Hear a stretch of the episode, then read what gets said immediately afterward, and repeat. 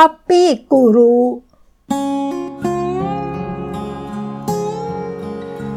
โลกไม่หยุดนิ่ง เราจึงต้องเรียนรู้ เรามาเรียนรู้ด้วยกันนะคะ ขอต้อนรับสู่เซอร์วันพอดคาส์ค่ะ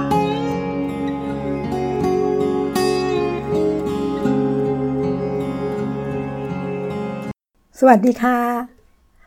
การ Copy กูรูเวิร์กหรือไม่ ในช่วง 10 ปีมานี้ แนวทางการลงทุน ชนิดที่เรียกว่า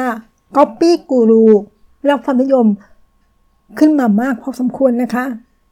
แนวทางลงทุนที่ว่านี้ Copy กูรูหลักการก็ง่ายมาก คือ คอยดูว่าบริษัทลงทุนที่มีชื่อเสียง หรือว่ากูรูการลงทุนชื่อดังซื้ออะไร แล้วก็ซื้อตามก๊อปปี้เอาดื้อแบบนั้นนะคะ มาดูนะคะว่า การลงทุนแบบก๊อปปี้กูรูมีข้อดีข้อเสียอะไรบ้างนะคะ เมื่อก่อนหากเราต้องการใช้วิธีการก๊อปปี้กูรูสิ่งที่ต้องทำก็คือ ต้องคอยอ่านรายงานรายไตรมาสที่เปิดเผยออกมานะคะ เพื่อดูว่ากูรูของเขาลงอะไรกันบ้าง แต่ปัจจุบันนี้วิธีการลงทุนตามกูรูนั้นง่ายขึ้นมากค่ะ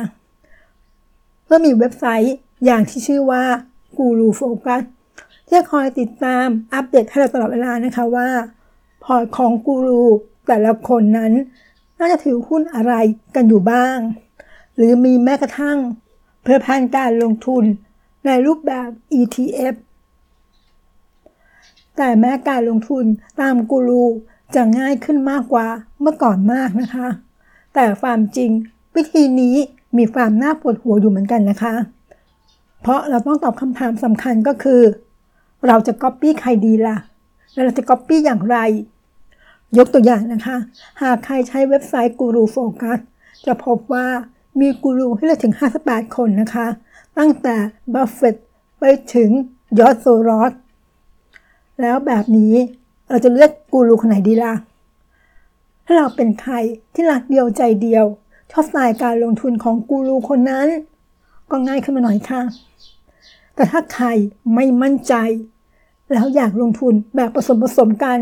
กระจายความเสี่ยงในตัวกูรู ก็ต้องขอบอกว่ายากมาก เพราะพอร์ตของกูรูแต่ละท่านลงหุ้นกับระดับหลายสิบตัวขึ้นไปทั้งนั้นเลยนะคะ นอกจากต้องไล่ซื้อหุ้นตาม 40-50 ตัวแล้ว การผสมกูรูอาจนำมาซึ่งความย้อนแย้งได้ค่ะ เพราะว่ากูรูบางท่านลงทุนแบบ value บางคนลงทุนแบบโกดซึ่งมักหักรางกันเองนะคะ หากเรามาผสมกัน ก็แทบไม่ต่างอะไรกับการซื้ออะไรที่มันแบบมั่วๆนั่นเองค่ะ สมมุตินะคะ ว่าเราโอเคกับลงทุนตามกูรูคนใดคนหนึ่งแล้ว ที่ต้องคิดตามมาก็คือ กูรูคนนั้นปัดพอร์ตบ่อยแค่ไหนล่ะ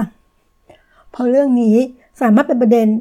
ทำให้ผลตอบแทนของเราต่ำเตี้ยเรียดินได้เช่นกันนะคะ เนื่องจากกูรูคนนั้นปรับพอร์ตอย่างบ่อยมากไหม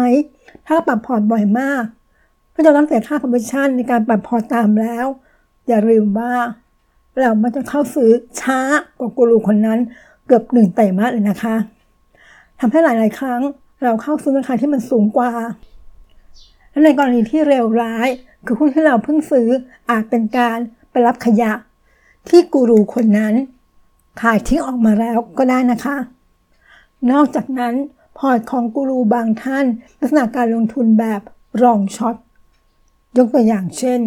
กูรูคนนั้นจะขาย short หุ้นตัวหนึ่งในกลุ่มอุตสาหกรรมอาหาร แล้วนำเงินไปซื้อ long หุ้นอีกตัวหนึ่งในอุตสาหกรรมอาหารเหมือนกัน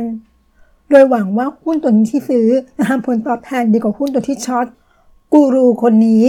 อาจจะมองว่าหุ้นอุตสาหกรรมอาหารจะปรับตัวลงนะคะ แต่วันทางกำไรจากส่วนต่างเมื่อหุ้นตัวที่ช็อตปรับตัวลดแรงลงกว่าหุ้นตัวที่รอง ดังนั้นหากเราไปซื้อตาม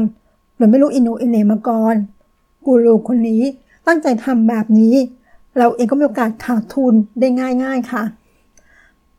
หากดูผลตอบแทนสวยหรูของพอร์ตกูรูหลายคน ในเว็บไซต์ GuruFocus ก็ขอตระหนักว่า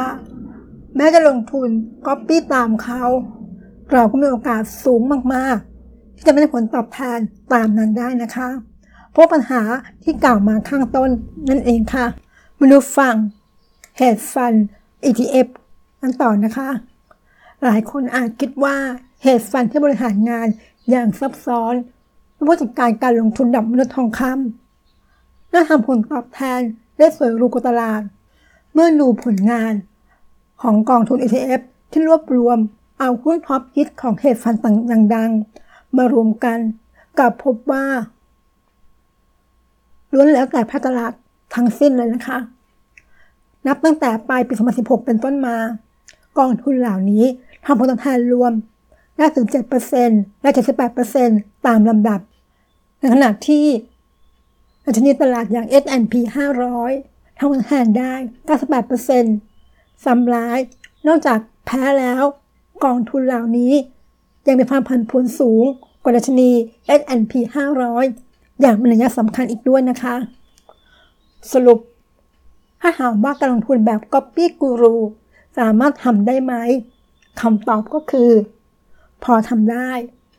แต่ดูแล้วไม่ได้ง่ายอย่างที่เราคิดและอาจไม่ได้ เพิ่มคุณค่าให้กับพอร์ตการลงทุนของเราเท่าไหร่นักด้วยนะคะ แต่การที่เรารู้ว่ากูรูคนนั้นลงทุนอะไรบ้าง ก็ถือเป็นการ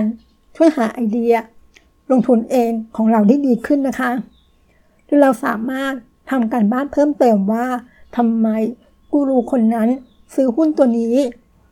แต่ถ้าเราเข้าใจธุรกิจนั้นแล้ว เป็นอย่างดีแล้ว เข้าซื้อตามก็ไม่เสียหายอะไรนะคะ การทำแบบนี้เป็นทางเลือกที่เหนื่อยกว่า แต่ยังไง